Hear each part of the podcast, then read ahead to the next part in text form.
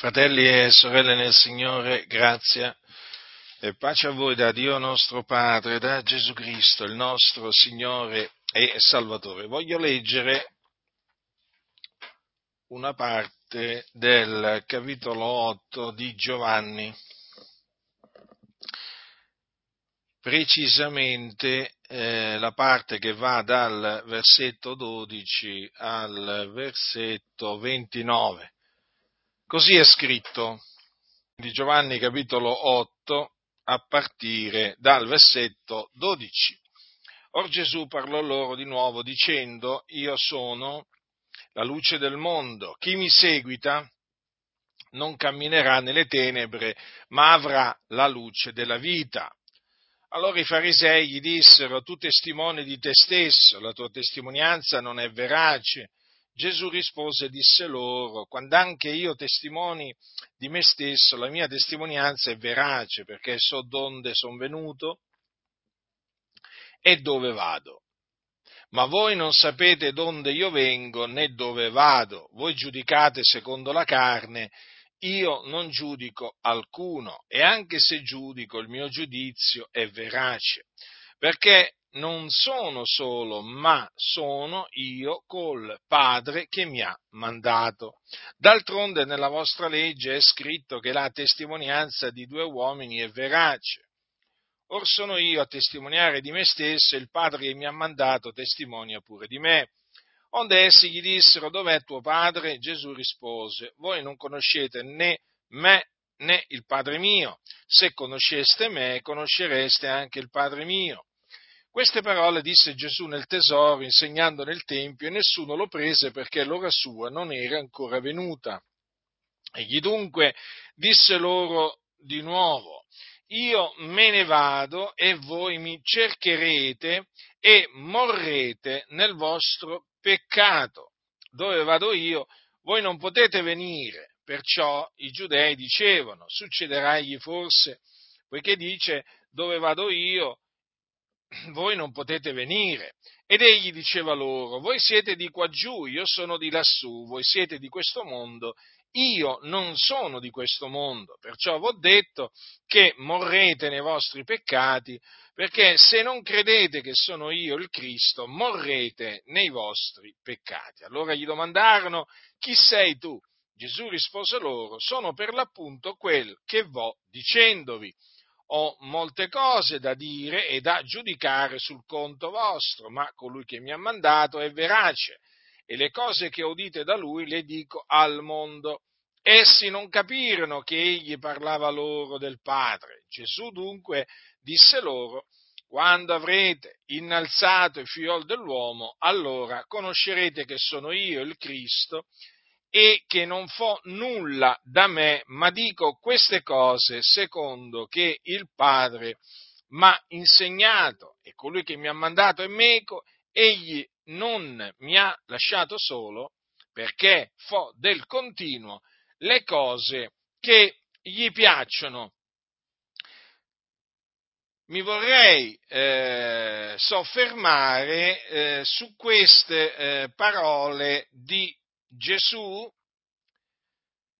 che disse a questi giudei, perciò v'ho detto che morrete nei vostri peccati, perché se non credete che sono io il Cristo, morrete nei vostri peccati.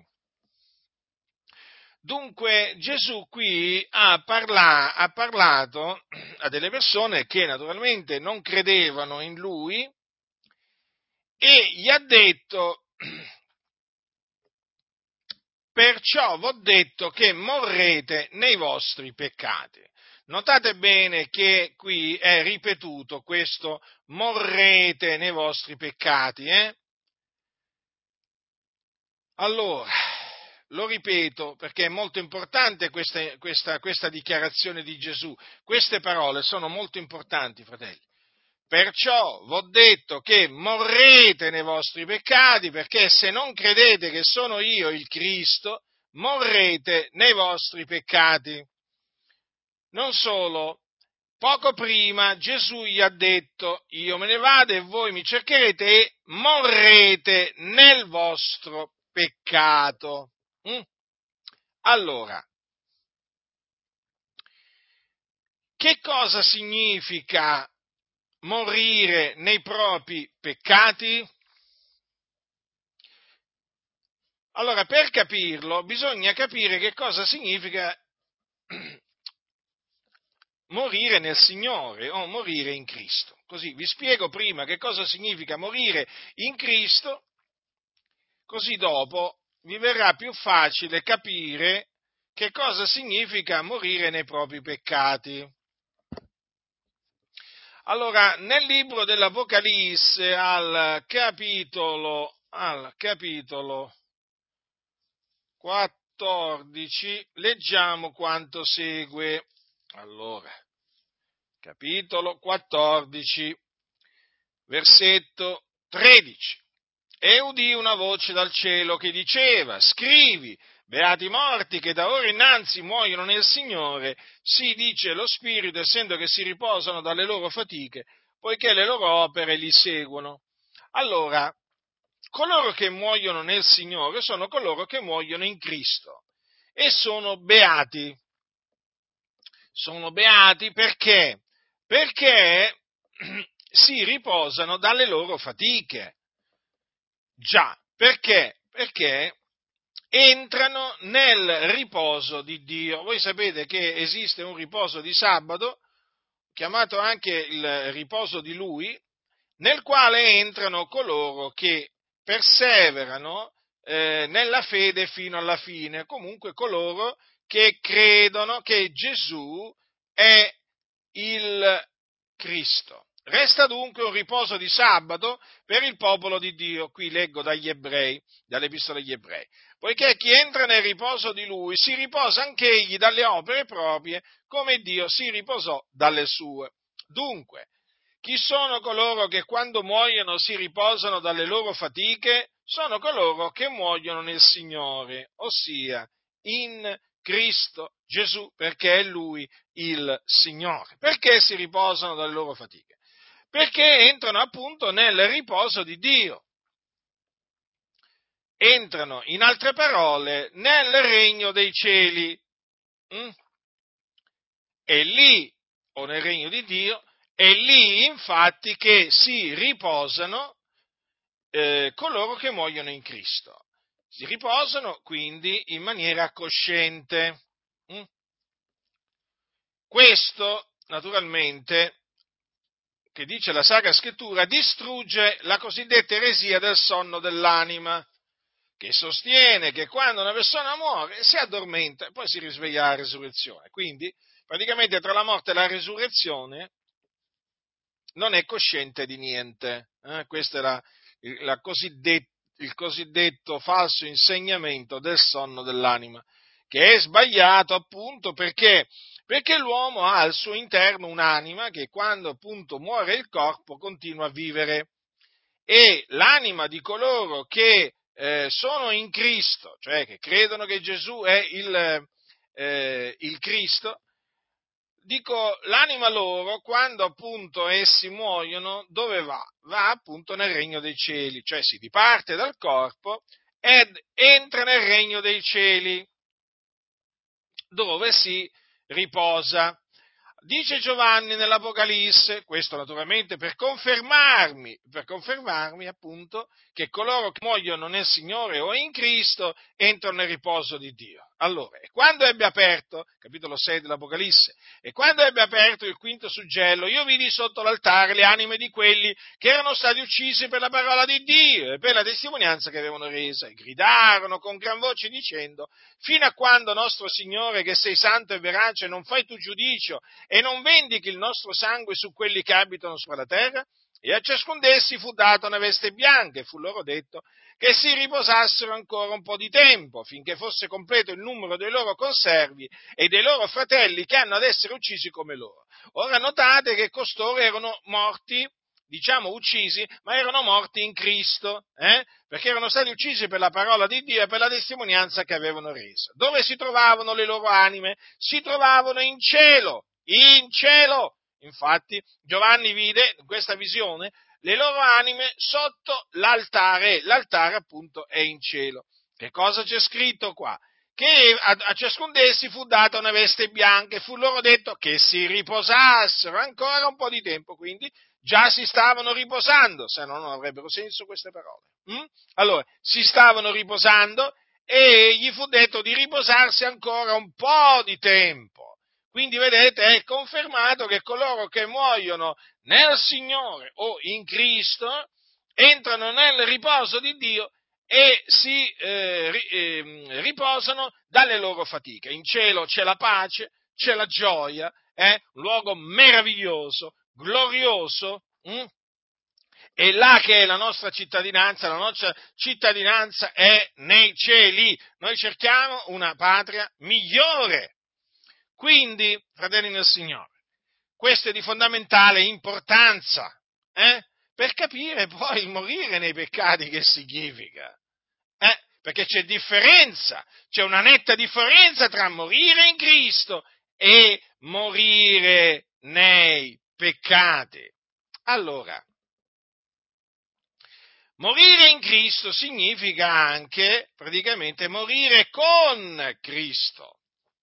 Leggiamo infatti eh, nella seconda epistola di Paolo a Timoteo queste parole. Paolo dice a Timoteo, a Timoteo, suo figliolo in fede, certa è questa parola, che vi ricordo era apostolo, certa è questa parola che, e aggiungo, un uomo di Dio, Certo è questa parola, che se muoiamo con Lui, con Lui anche vivremo, se abbiamo costanza nella prova, con Lui altresì regneremo, se lo rinnegheremo anche Egli ci rinnegherà, se siamo infedeli Egli rimane fedele, perché non può rinnegare se stesso. Allora notate, qua che cosa c'è scritto? Se moriamo con Lui, con Lui anche vivremo. Quindi, morire in Cristo, morire con Cristo, diciamo che sono, sono sinonimi. Mm?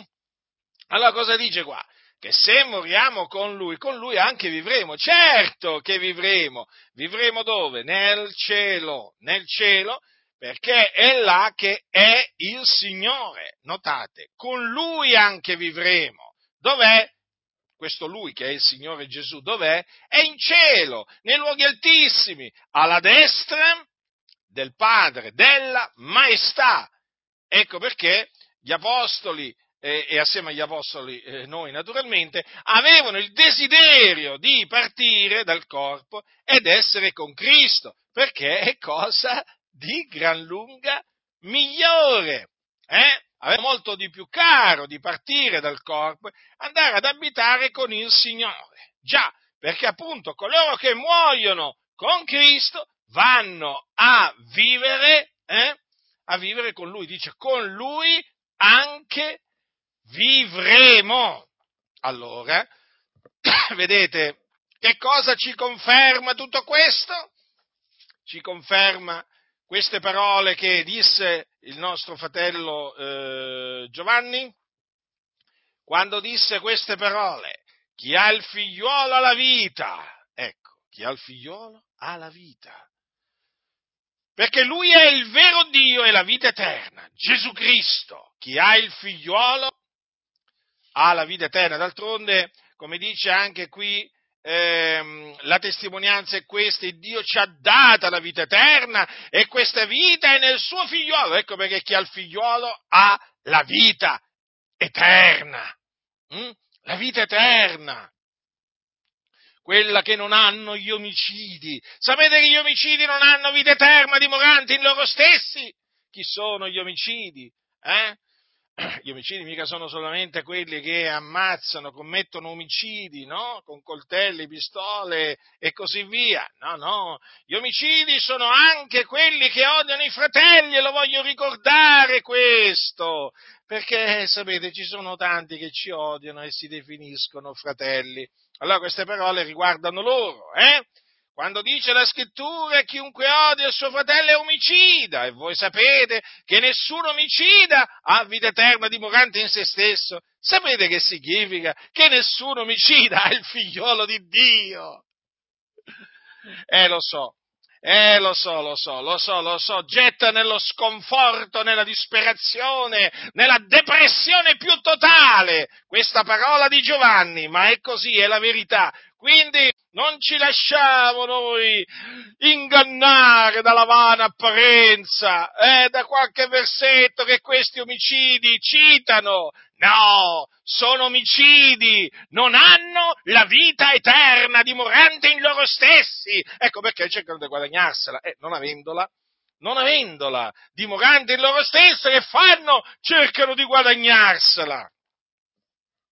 Oggi mi ha chiamato un peccatore, non voglio dire il peccato di cui è schiavo, eh, lui me l'ha detto, anche se non lo chiama peccato, comunque praticamente mi diceva, eh, mm, beh, ma alla fine poi Dio mi salverà, perché comunque sia, io faccio del bene.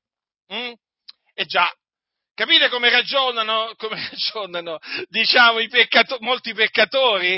Eh? Sì, è vero, io faccio il male, però ogni tanto faccio anche del bene, faccio qualche opera filantropica, qualche opera buona e Dio terrà conto di quello che io faccio, delle opere buone che io faccio e poi mi darà la vita eterna. Naturalmente l'illusione, no?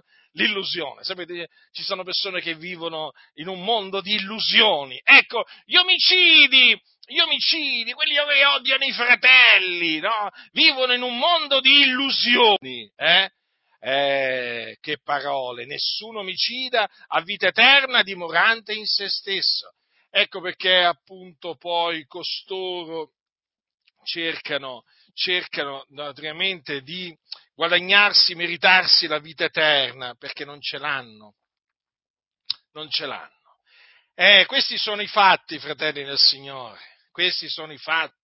Ecco perché c'è scritto, ecco perché Gesù ci ha lasciato, detto, amatevi gli uni gli altri come anch'io ho amato voi.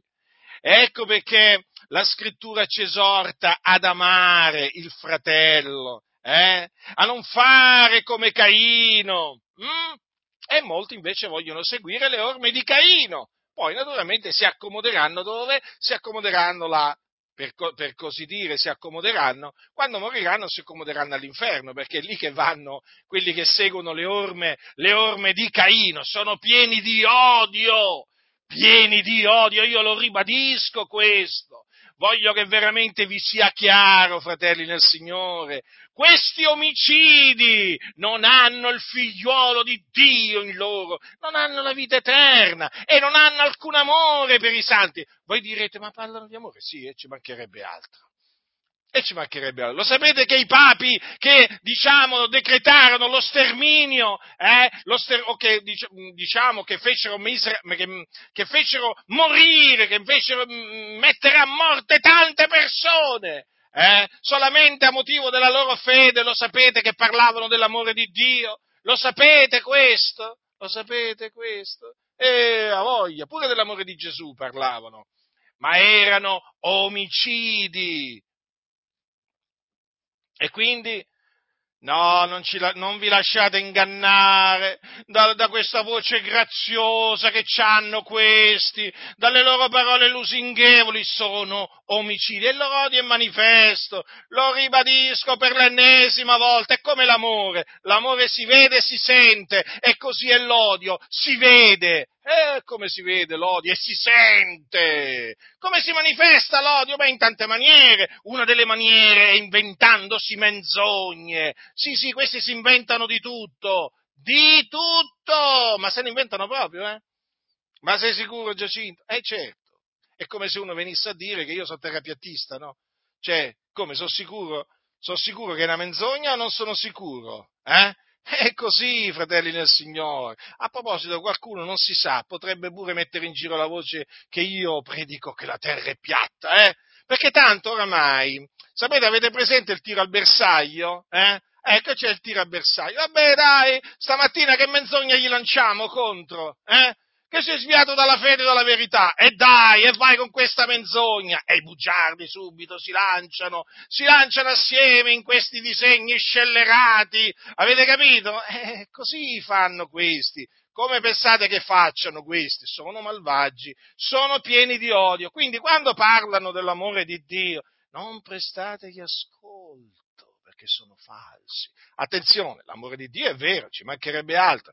I versetti che parlano dell'amore di Dio sono veraci e fedeli, ma loro sono falsi. Sono falsi come i papi che ordinavano lo sterminio di quelli che loro definivano eretici che poi parlavano dell'amore di Dio. Ci dobbiamo amare, fratelli. Sì, sì, i, i discorsi, i discorsi dei, dei papi. E questi qui sono come i papi, anzi sono come i gesuiti. Sono come i gesuiti, hanno la mente, hanno la mente dei gesuiti eh? fingono anche quando vi dicono che vi amano. Ma quale amore? Ma quale amore? Che questi hanno solo odio dentro. Allora veniamo al, diciamo, al punto capitale che devo trattare in questa mia predicazione. E allora, fratelli nel Signore. Dunque le cose, le cose, sono chiare. Per coloro che muoiono in Cristo c'è il riposo. Hm? Coloro che muoiono con Cristo con Cristo. E allora vedete che morire nei propri peccati significa morire con i propri peccati. Eh già. Ma allora qualcuno dirà, ma allora quelli che muoiono in Cristo non muoiono nei loro peccati? Eh no, perché muoiono in Cristo. Allora, in Cristo, fratelli nel Signore, chi è in Cristo ha la remissione dei peccati così, eh? È scritto, eh? Allora vi voglio leggere queste parole, ascoltate cosa dice qua. Allora, dice in lui noi abbiamo la redenzione mediante il suo sangue, la remissione dei peccati secondo le ricchezze della sua grazia. Paolo, Paolo agli Efesini. Poi pa, ehm, Giovanni dice nella sua epistola, eh, figlioletti io vi scrivo perché i vostri peccati vi sono rimessi per il suo nome. Vedete? In Cristo, per mezzo del suo nome, noi abbiamo la remissione dei nostri peccati. Capite? La remissione dei nostri. I nostri peccati ci sono stati cancellati, ci sono stati rimessi, ci vengono rimessi, cancellati per il sangue prezioso del Signore Gesù Cristo che è sopra, sopra di noi. Noi siamo in Cristo. Mm? Allora, fratelli, cosa significa questo? Che coloro che credono che Gesù è il Cristo hanno i loro peccati rimessi, hm? hanno la remissione dei loro peccati. Questo è fondamentale. Chi sono coloro che credono che Gesù è il Cristo? Sono coloro che credono nell'Evangelo, perché la buona novella è eh, che Gesù di Nazareth è il Cristo, che è morto per i nostri peccati, secondo le scritture, che fu seppellito, che risuscitò dai morti il terzo giorno, secondo le scritture, che apparve ai testimoni che erano stati innanzi scelti da Dio. Dunque, chi crede che Gesù è il Cristo, eh, riceve la remissione dei peccati mediante il suo nome. Perché così Dio ha stabilito. Ora, questo spiega perché Gesù disse a quei giudei queste parole. Se, eh, attenzione, eh, fratelli, se non credete che sono io il Cristo, morrete nei vostri peccati. Già, perché coloro che rifiutano di credere che Gesù di Nazareth è il Cristo, i loro peccati gli vengono ritenuti, cioè i loro peccati continuano a rimanere con loro. Quindi loro muoiono nei loro peccati, con i loro peccati. Non è che loro muoiono purificati dai loro peccati, eh? con la coscienza ehm, purificata dalle opere morte, no, nella maniera più assoluta. Loro muoiono con i loro peccati. La remissione dei peccati, dunque, è di fondamentale importanza possederla e si riceve solamente credendo nell'Evangelo. Infatti, cosa disse Pietro che fu mandato a casa di Cornelio e i suoi ad annunziare la parola del Vangelo? Disse loro, di lui attestano, cioè di Gesù Cristo, di lui attestano tutti i profeti che chiunque crede in lui riceve la remissione dei peccati mediante il suo nome. Ecco dunque che qui emerge il fatto che la remissione dei peccati si ottiene per fede credendo nell'Evangelo, quindi non si ottiene andandosi a confessare da un prete, hm? o da un vescovo, o da un cardinale, o dal cosiddetto Papa stesso. Eh? No, la remissione dei peccati l'uomo la ottiene solamente credendo in Gesù Cristo, perché si ottiene solamente mediante il suo nome. Ecco perché Gesù, quando, eh, prima di essere assunto in cielo, cosa disse? Così è scritto che il Cristo soffrirebbe e risusciterebbe dai morti il terzo giorno e che nel suo nome si predicherebbe ravvedimento e remissione dei peccati a tutte le genti, cominciando da Gerusalemme, quindi a tutte le genti, a giudei e gentili. Cos'è che il Signore ha stabilito che si predichi? Il ravvedimento e remissione dei peccati. Quindi gli uomini vanno esortati a ravvedersi, a credere nell'Evangelo per ottenere la remissione dei peccati. Nel momento in cui gli si annunzia l'Evangelo e gli si esorta a credere nell'Evangelo, è chiaro che gli si dice che appunto credendo nell'Evangelo otterranno la remissione dei loro peccati. E dunque gli si annunzia appunto quello che Dio vuole che gli si annunzi, la remissione dei peccati. Ora, fratelli, remissione dei peccati. Allora, voi sapete che nella Sacra Scrittura i peccati sono anche definiti debiti. Mm? Debiti. Ora, infatti nella preghiera che Gesù insegnò ai suoi discepoli, che è ancora valida oggi, eh? Che, che ne dicono quei cianciatori del, de, eh, dell'ipergrazia, eh, che dicono che dalla morte di Cristo in avanti non è più valida, eh? che, che ne dicono questi bugiardi,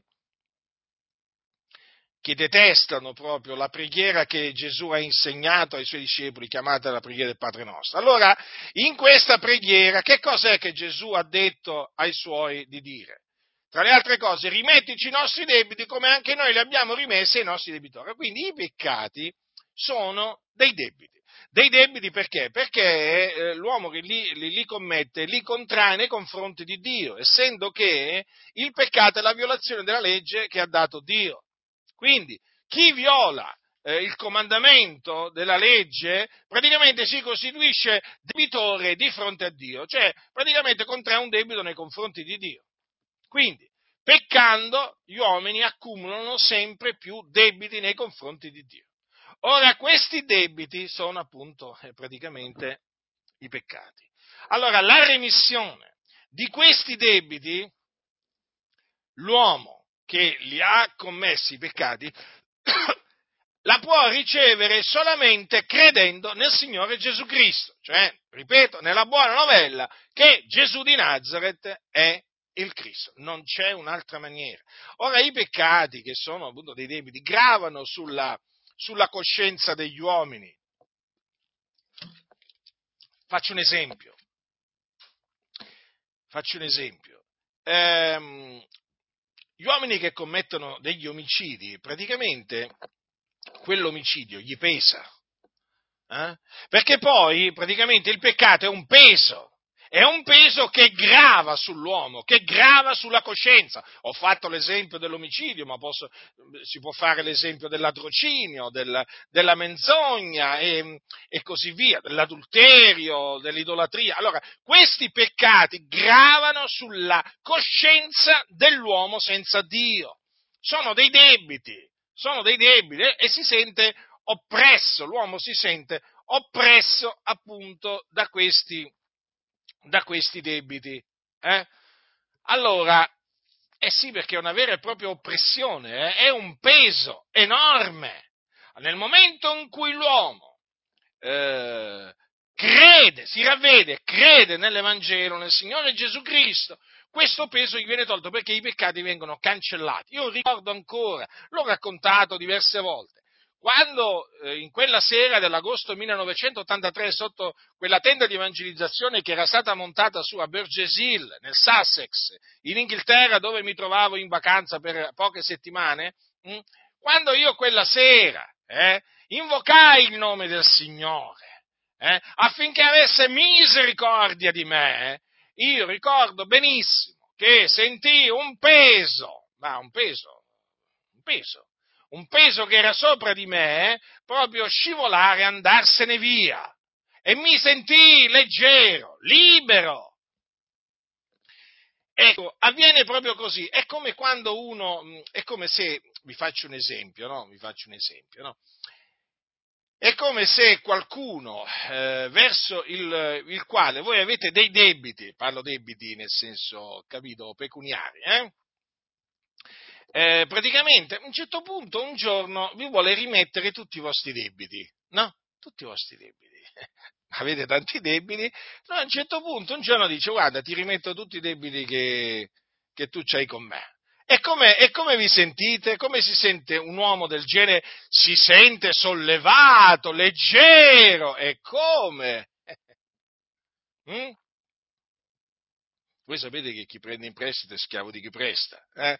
Sì, lo so, voi lo sapete, poi ci sono quelli che fanno finta di non saperlo, poi ci sono addirittura quelli che non lo sanno, poi ci sono quelli che lo leggono però non ci credono. No, ma io non sono mica schiavo! Hanno preso sommi ingenti, diciamo, in prestito dalle banche. E, e dicono, no, ma quale schiavo è schiavo? Io sono libero. Ma guarda un po'.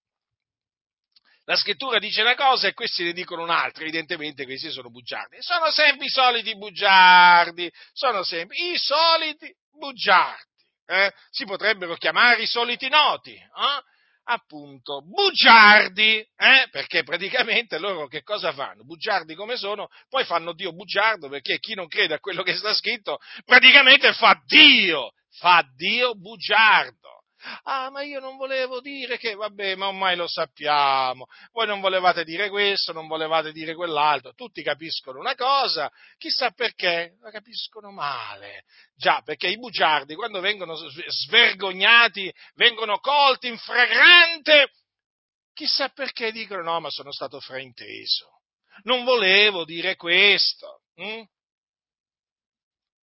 Ma ormai le conosciamo, le tattiche dei bugiardi. E allora, fratelli del Signore, allora, a proposito appunto della remissione dei peccati. Dunque, quando uno riceve la remissione dei peccati, è come, quando, mh, mm, è come se uno, mh, mm, diciamo, ricevesse la remissione di debiti che ha contratto con, con una persona, no? debiti pecuniari.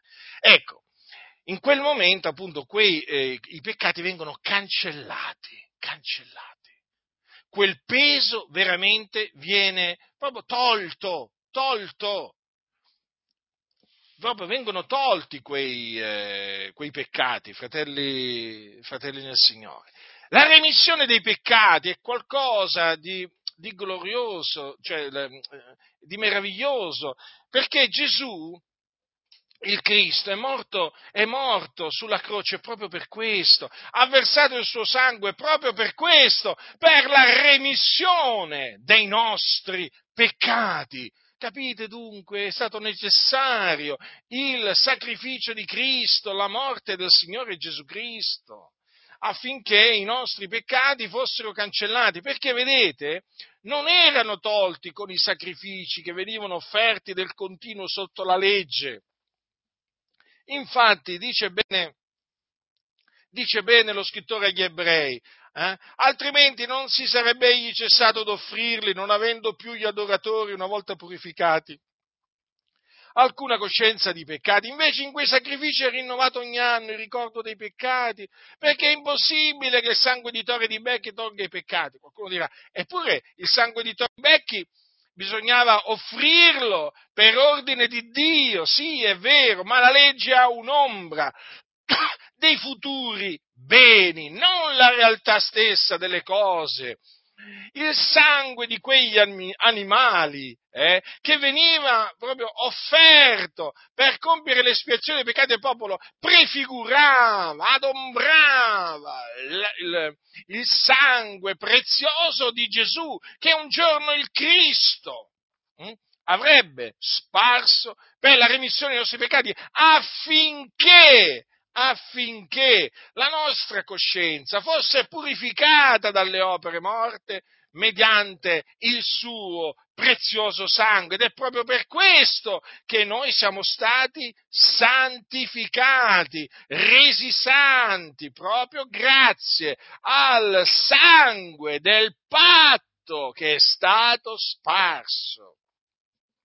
Capite dunque, fratelli nel Signore, perché è importante, eh? è importante annunziare la remissione dei peccati. Mm?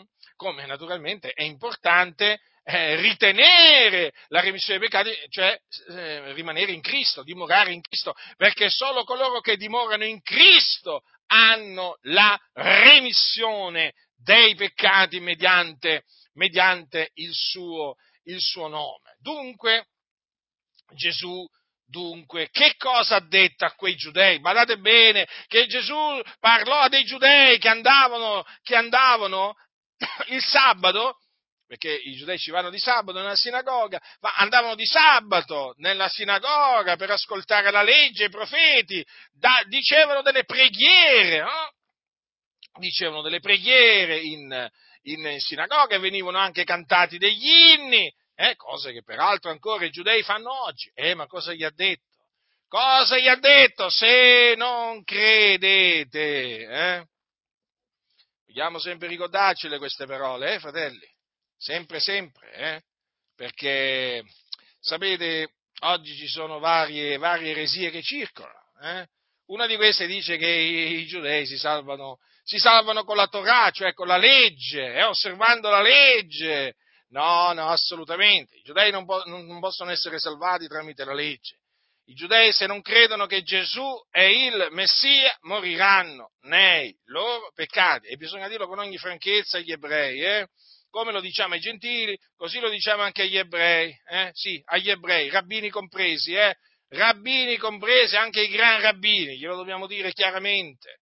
Non importa, diciamo, chi sono questi ebrei, bisogna dirglielo perché è così, se non credete che Gesù di Nazareth è il Messia, morirete nei vostri peccati, morirete con i vostri peccati e le, tutte le vostre feste, tutte le vostre opere buone che compite, non potranno assolutamente salvarvi dalla perdizione. Già, perché coloro che muoiono nei loro peccati vanno in perdizione. Allora, riflettete, se coloro che muoiono in Cristo, con Cristo, entrano nel regno dei cieli, nel riposo di Dio, ma quelli che muoiono nei loro peccati, dove vanno? Sicuramente non vanno, non entrano nel riposo, nel riposo di Dio. Perché nel riposo di Dio non c'entrano i peccatori, c'entrano i santi, c'entrano i giusti, coloro che sono stati santificati mediante l'offerta del corpo di Gesù Cristo coloro che sono stati giustificati per il suo sangue, coloro che sono stati liberati dai loro peccati con il sangue prezioso di Gesù, eh? coloro che hanno ottenuto la vita eterna in Cristo Gesù, ci vanno loro, ci vanno loro nel regno dei cieli, ci entrano loro. Ma quanto a quelli che muoiono eh, nei loro peccati, eh, quello che li aspetta è appunto il fuoco dell'inferno sì, il fuoco dell'inferno, che è un luogo di tormento. Eh? La scrittura lo chiama Hades, l'Hades è una parola greca, eh? che indica appunto il soggiorno dei morti, il, eh, quel luogo di tormento che poi è eh, appunto ehm, il luogo, eh, diciamo, intermedio tra la morte e la resurrezione, appunto per quanto riguarda i peccatori, quelli che muoiono nei loro peccati, perché poi i peccatori risusciteranno nel giorno del giudizio e in risurrezione di giudicio o di condanna compariranno davanti al trono di Dio per essere giudicati secondo le loro opere e gettati nello stagno ardente di fuoco e di zolfo, dove saranno tormentati nei secoli dei secoli, per sempre. Il tormento è eterno. Continueranno a esistere per sempre, sì, sì, sì. Anche i peccatori ma dove? Dove? Nello stagno ardente di fuoco di zolfo, cioè del fuoco eterno. Qui, fratelli, stiamo parlando dell'eternità, avete capito di cosa stiamo parlando qua? Eh? Qui non è che stiamo parlando di 50, 60, 70 anni, 80 anni, Eh, cosa sono 50, 60, 70, 80 anni? Certo, comunque sia, anche 80 anni passati nel, in mezzo al fuoco, non è che una cosa da poco, eh? però sono 80 anni per dire, no? Ma qui stiamo parlando dell'eternità, dell'eternità, tormento eterno. Allora, quanto è importante annunziare eh, il ravvedimento, quanto è importante annunziare la remissione dei peccati nel nome del Signore Gesù Cristo è di fondamentale importanza. Dunque, capite bene, fratelli del Signore, che stando così le cose, la fine che aspetta coloro che appunto rifiutano di credere che Gesù di Nazareth è il Cristo o il Messia, è terribile, è orribile, è spaventosa, perché morendo nei loro peccati se ne vanno all'inferno, capite? Là c'è il fuoco. Eh? Ricordatevi la storia del ricco del Lazzaro, vi ricordate nell'Ades il ricco? Era nei tormenti, chiamò quel luogo luogo di tormento.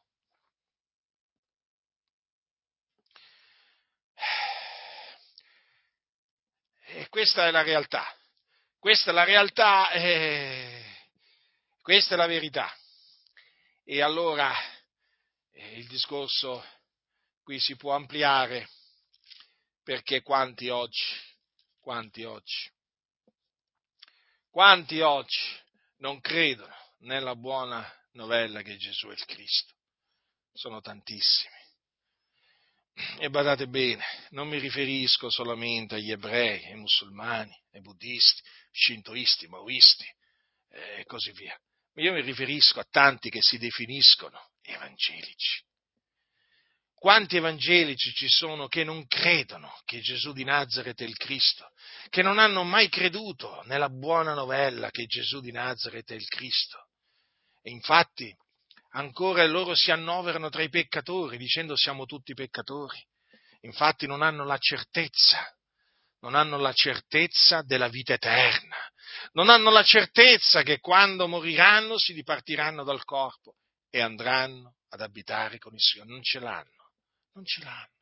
Beh, spero, spero che ciò avvenga. Eh? Un po' come i cattolici, sono diversamente cattolici praticamente. Beh, fratello, ti dicono, beh, lo speriamo. Sapete quando dicono speriamo?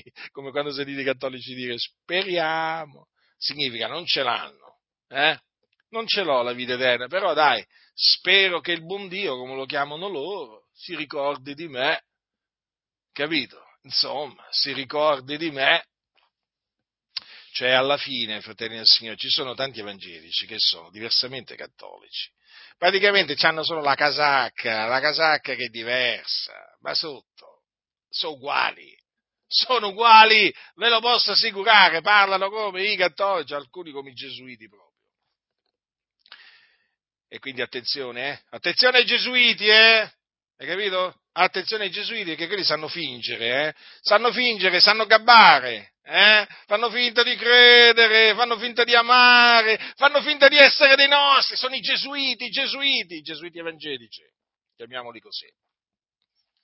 E allora, fratelli nel Signore, qua la cosa è molto seria.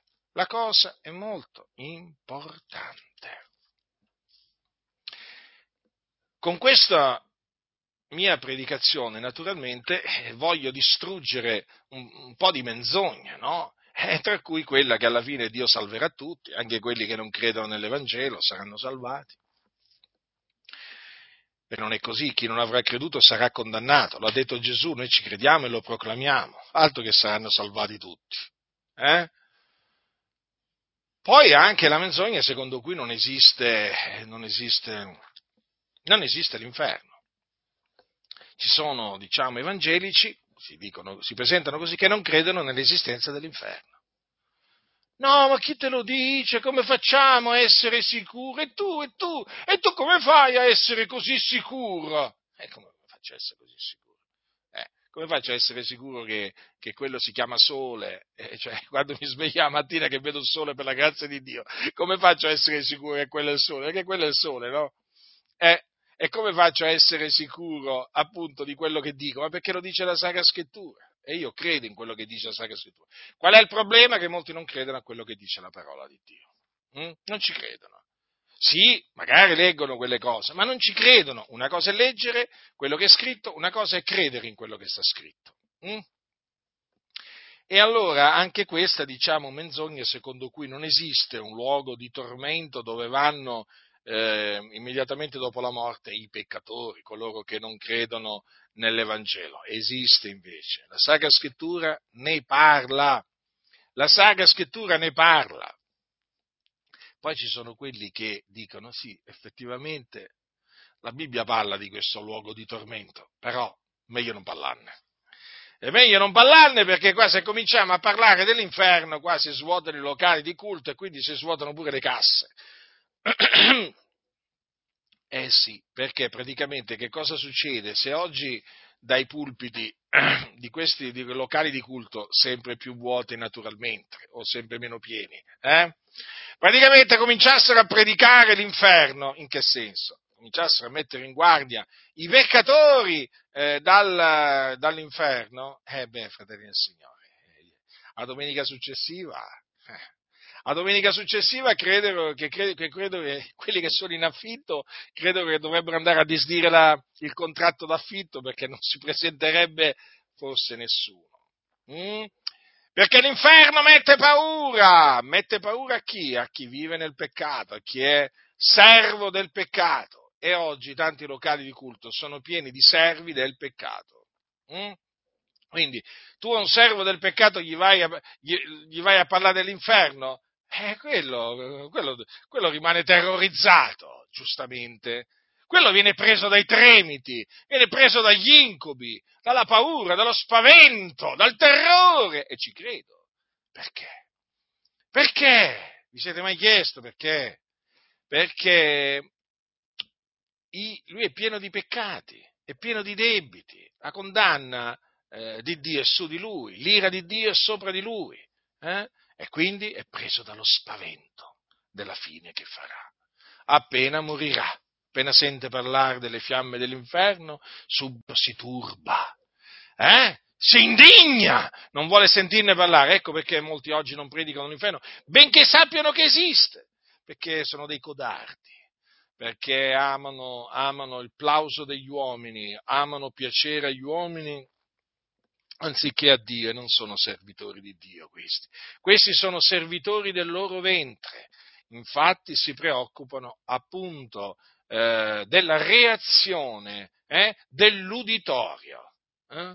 eh sì, e così quindi sono impediti dal predicare, diciamo, tante e tante cose che sono scritte. Sì, ma hai ragione Giacinto, è vero, sono scritte queste cose, ma parliamo di altro, dai, eh, sai già la gente è afflitta eh, da tante cose nella vita quotidiana, gli vai a parlare pure dell'inferno. Eh sì, guarda, gli vado a parlare sì dell'inferno, perché dove stanno andando?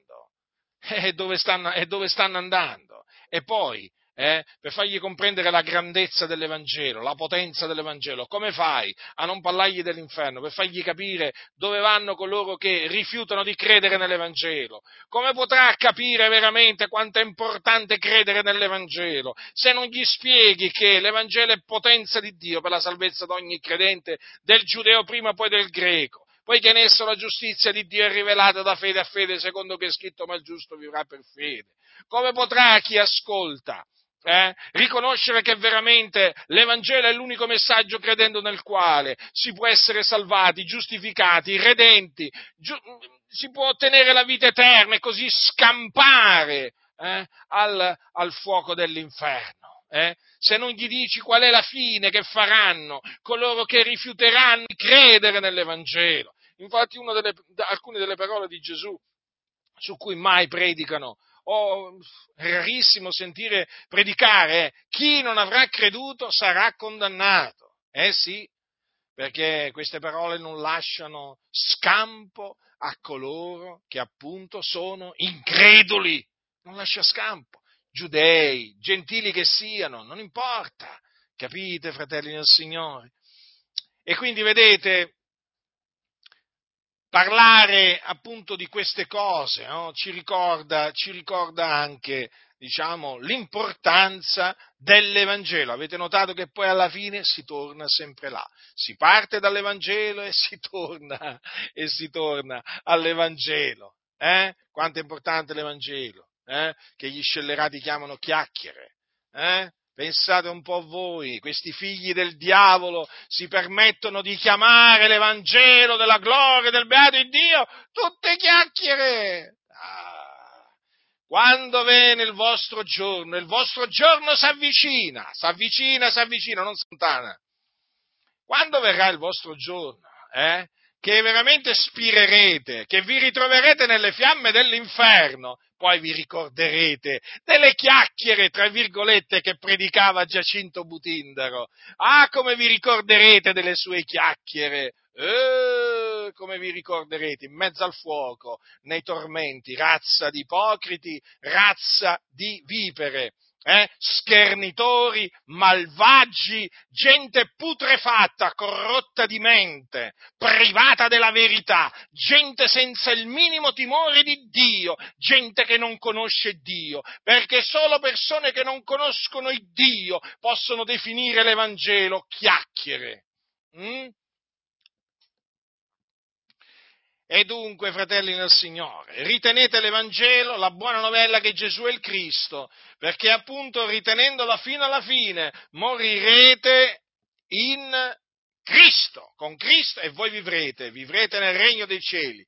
Quanto invece a coloro che si definiscono evangelici e non credono nella buona novella che Gesù è il Cristo, sappiate che morirete nei vostri peccati, se naturalmente persisterete nella vostra incredulità, sappiate che l'ira di Dio continuerà a essere su di voi, potete andare a tutti i culti che volete, potete fare tutte le opere buone, tutte le offerte che volete, se rifiutate di credere nella buona novella che Gesù è il Cristo, morirete nei vostri peccati e ve ne andrete all'inferno, ve ne andrete là dove c'è il ricco, eh, l'anima di quel ricco.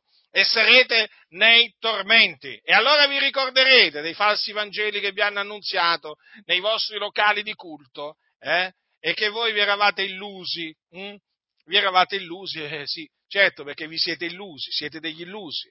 Avete pensato che qualsiasi messaggio è l'Evangelo, vi hanno propinato un Vangelo, un Vangelo che appunto non è l'Evangelo, l'avete accettato e siete andati poi all'inferno. Siete morti nei vostri peccati e vi ritroverete là, una volta che siete morti nei vostri peccati, vi ritroverete all'inferno. E che farete all'inferno? Che farete? Piangerete, striderete i denti, sarete nel tormento, nel tormento.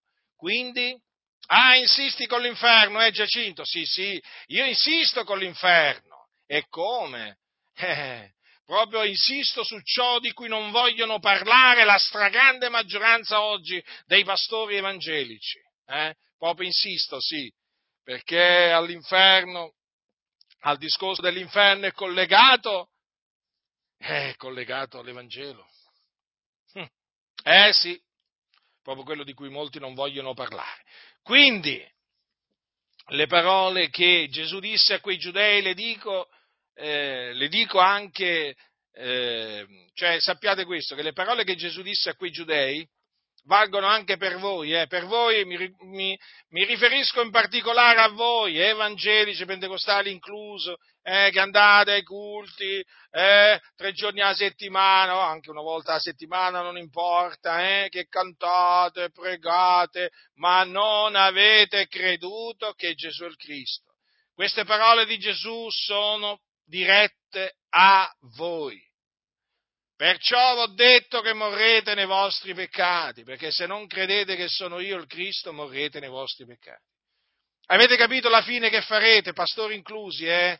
Anche voi, pastori che non avete creduto che Gesù di Nazareth è il Cristo e che quindi non avete la remissione dei vostri peccati, avete capito cosa, cosa vi succederà? Morrete nei vostri peccati, con i vostri peccati.